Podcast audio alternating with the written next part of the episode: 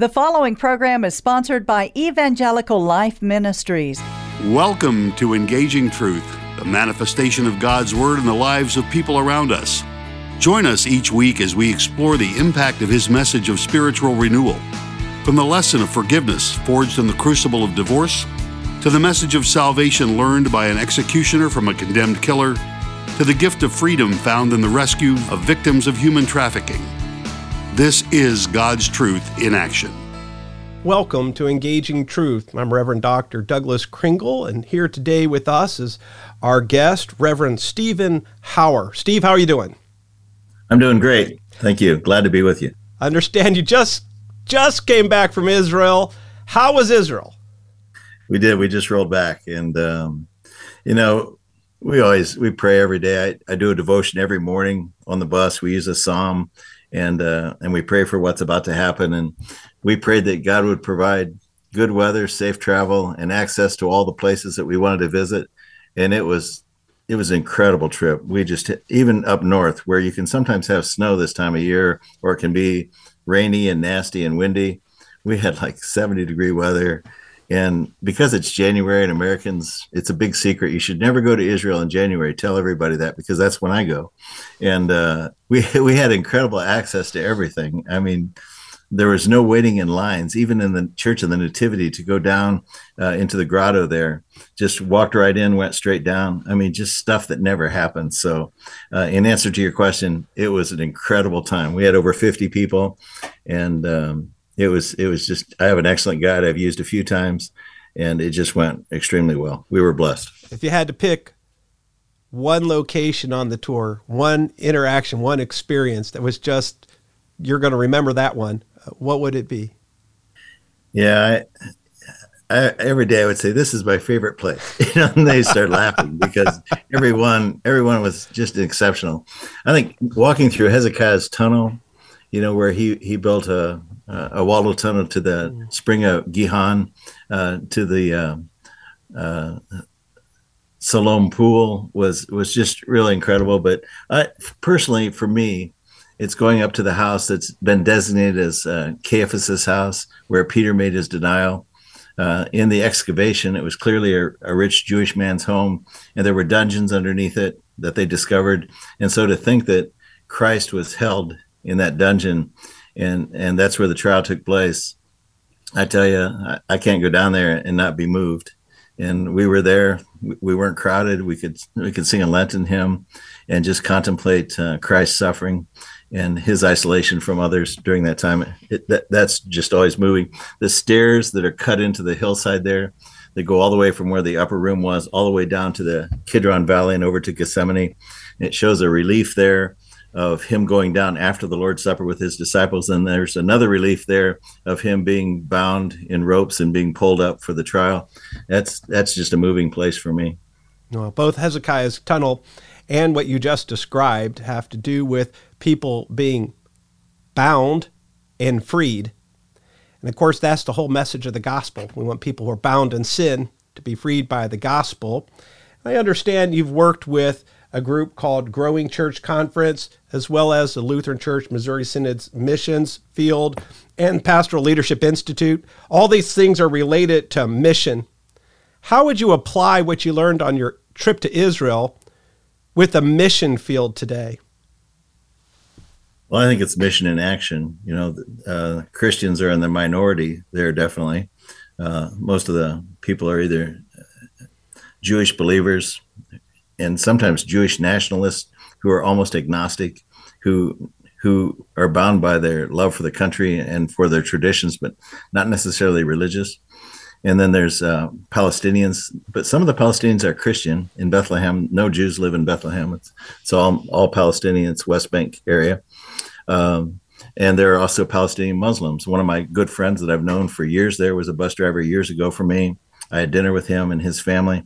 Um, his oldest son was there, who's named Muhammad, and it was just an incredible opportunity to to witness to these folks, and and um, it, it applies to our discussion today that our job is to share the message. You know, we aren't in results; we are just in exposure, and you you'll never convince, no matter how good you are, with apologetics or even able to prove the things that that we believe and know to be true, uh, you won't you won't prove anybody into faith. That's the work of the Holy Spirit, and it's it's helpful to remember that. You know, whether you're here in America or whether you're overseas, to to not be bashful. You know, to be bold in your faith, but to uh, leave room for the Spirit of God and and and just cast the seed out there and let God give the growth.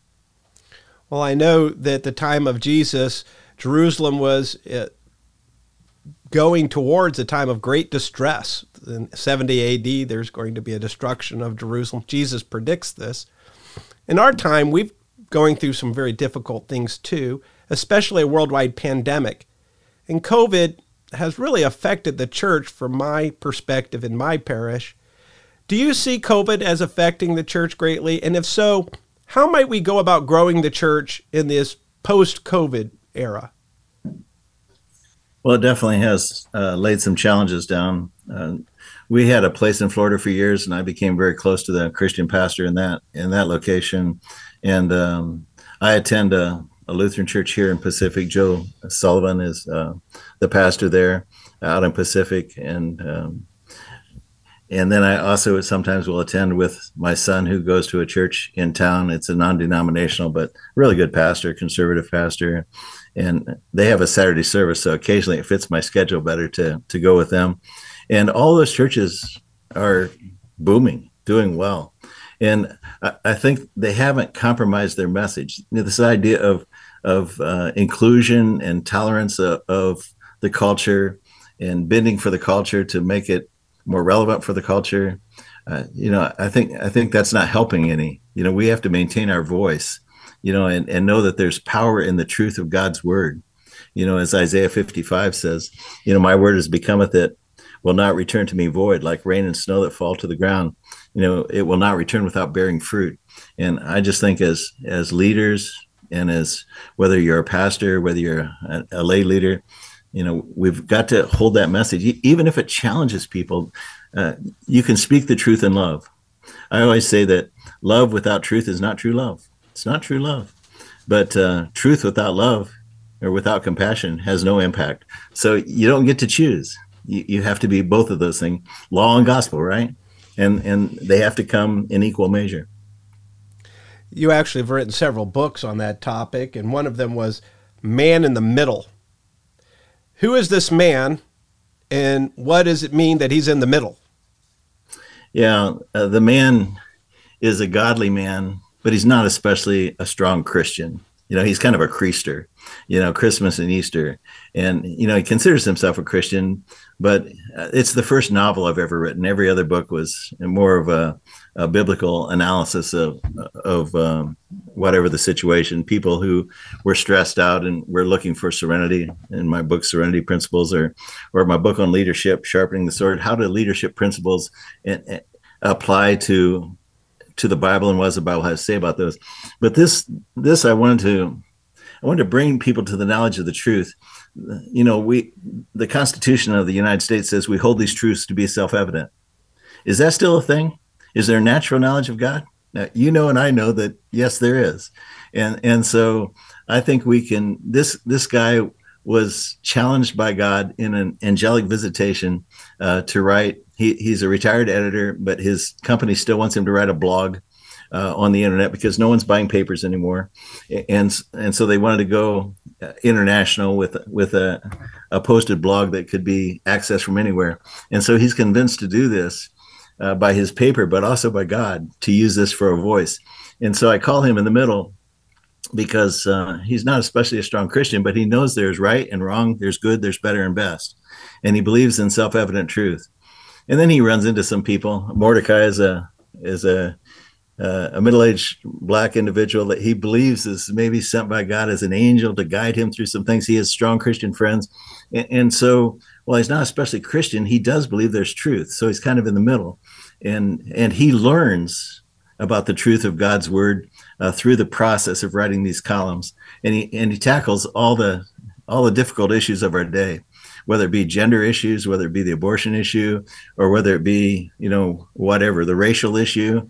And, and so I wanted to get at those things, but I didn't want to get to them as kind of a preacher, you know, kind of a kind of a dogmatic guy. I, I, wanted this guy to learn about these things and then write about them after he learned about them, and and so you know, kind of uh, ease people into the truth of God about that. So uh, that's what he does, and that's why I wrote the book that way.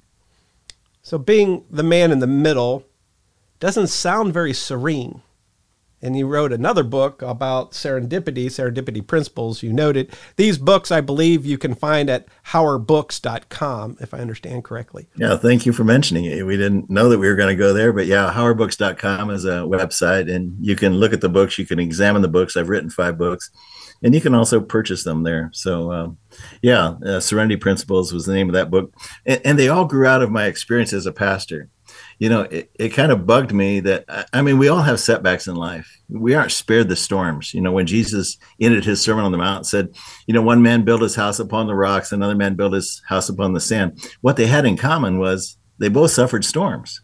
But one sto- one man who heard the word of God and applied it in his life stood fa- stood fast, and and so um, that's that's the point of serenity principles. It it bothered me that people would go through a financial setback or the death of a child and and I get that. That'll that'll shake your world. But shouldn't there be some reserve or you know in a Christian's faith? Shouldn't it make a difference? You know shouldn't we be able to you know eventually pull out of that and that become a strength in our life? And so I wrote that book Serenity Principles. It's kind of based on the Serenity prayer as well you know uh, about help me accept the things I can't change but the courage to change the things I can. And um, that book has been really, really helpful. It's still people still buy that book. I, I hear from people all over the country uh, that have found that book somehow and and are reading it. Well, I know at our church we have AA meeting twice a week, and they're certainly seeking serenity for sure. I don't think it's just people struggling with alcohol. There's plenty of other people struggling with various other changes that would love some peace in their life. A peace the Bible says comes to us supernaturally through Jesus Christ. You notice this belief in the book, contrary to popular belief.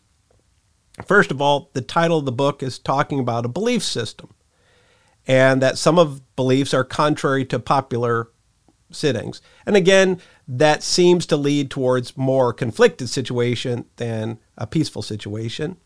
Uh, what is the contrary to popular belief of book about, and what are these things that are so contrary to Christian belief? Again, that came out of, you know, after you preach a sermon, you know, you're rushed by, you know, dozens of people who want to ask you more things. And, and they'll say, I believe that, but my brother doesn't believe this. You know, I, I can't, I can't get him to believe this. And I say, well, your, your brother's right, you know, because, because these things are understood by faith. And, and so, you know, that book talks about was Jesus a good man or was he a God man? is is prayer magic uh, or is it powerful? And all you know is it a holy day or is it a holiday?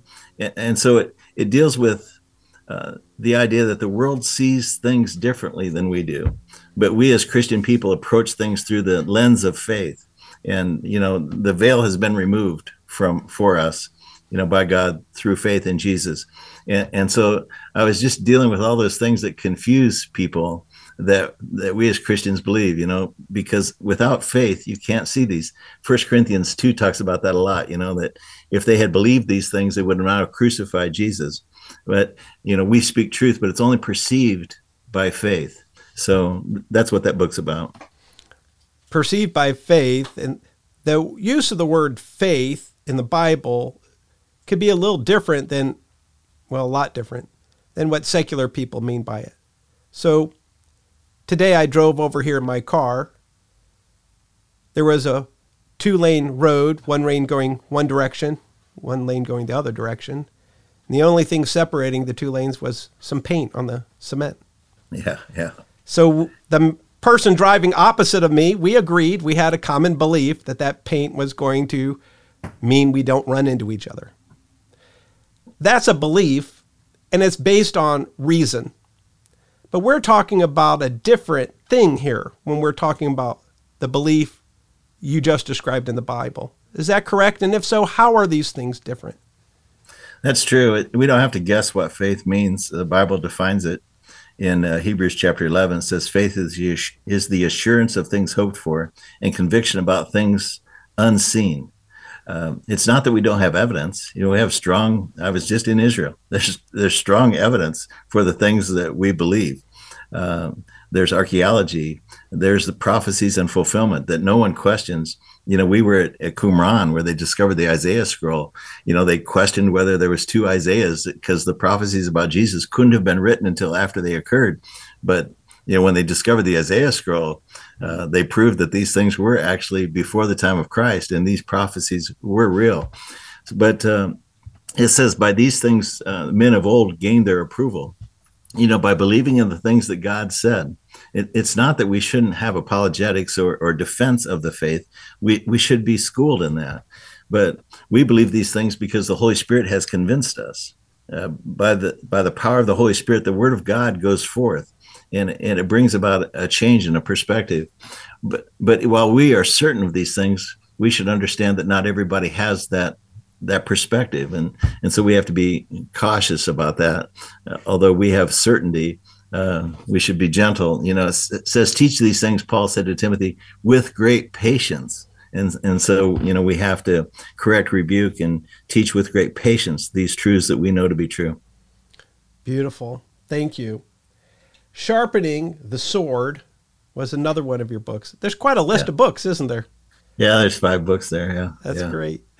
So, what sword? Are we talking about fencing? And why do we need it sharpened? And if so, how do we sharpen this sword?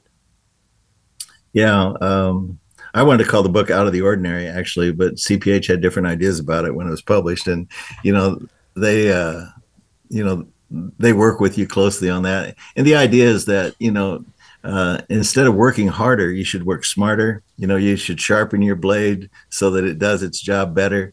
And and so if, if the blade is the word of God, you know, as it's described in Hebrews four, you know, able to, you know, separate, uh, you know, soul and body, uh, you know, able to able to bring uh, into our hearts the truth of God's word. I, I, think that was their concept.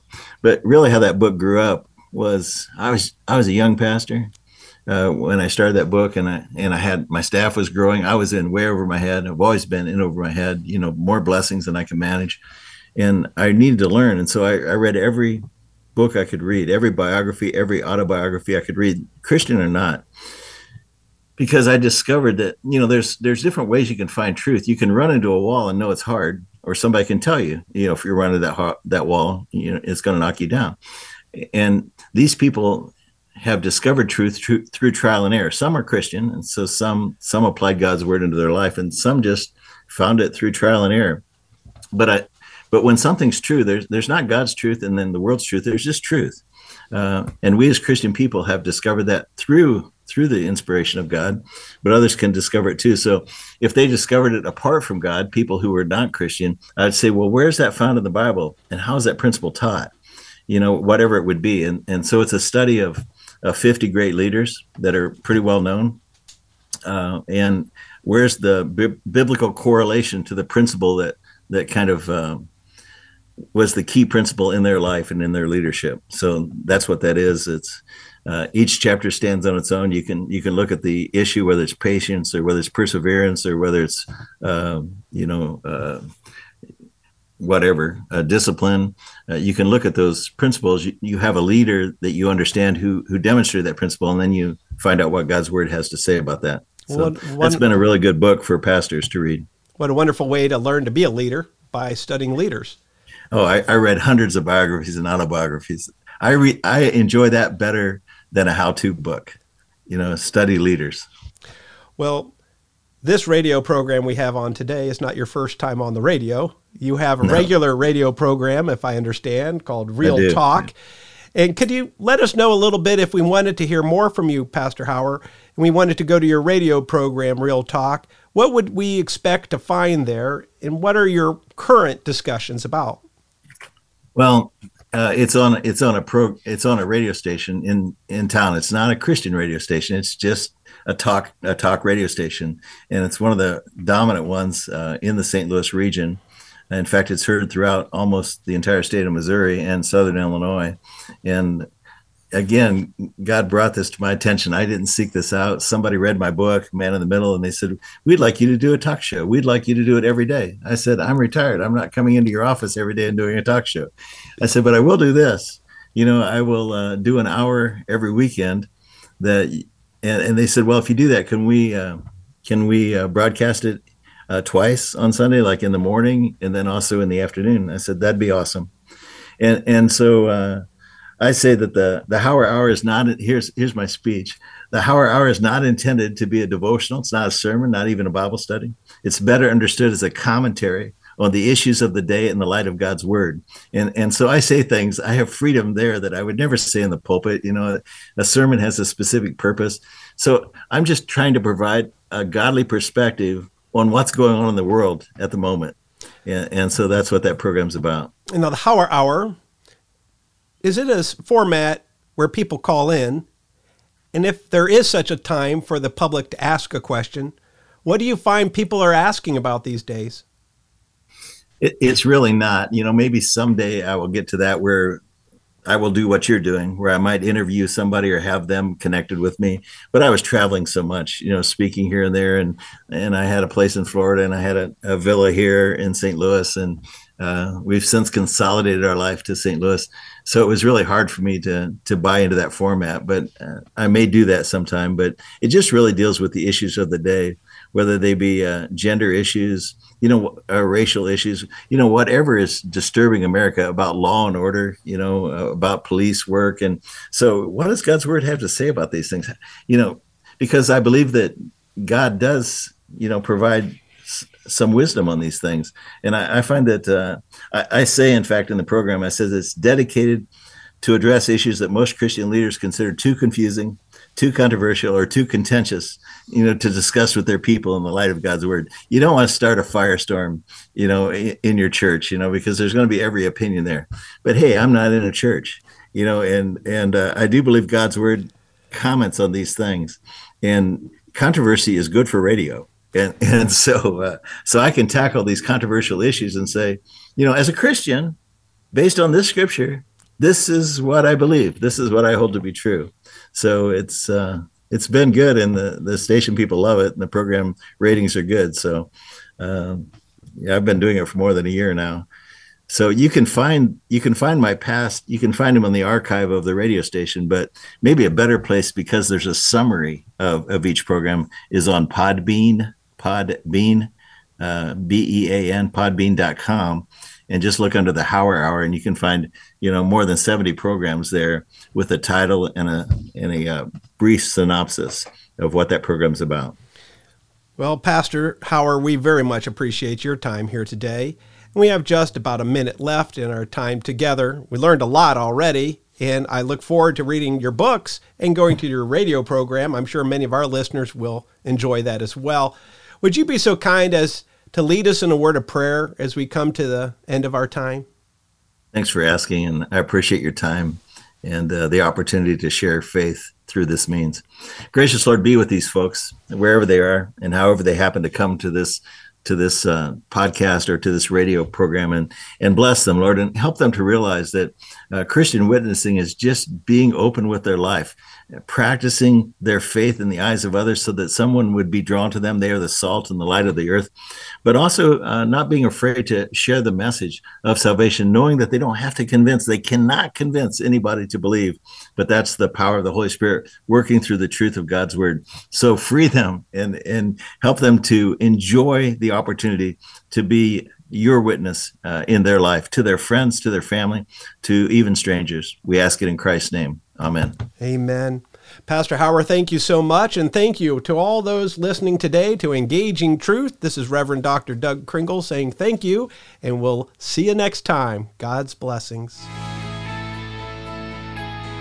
Thank you for listening to this broadcast of Engaging Truth. Be sure to join us each week at this time. To help support our ministry, contact Evangelical Life Ministries, Post Office Box 568, Cypress, Texas 77410 or visit our website at elmhouston.org or find us on Facebook at Evangelical Life Ministries. Thank you.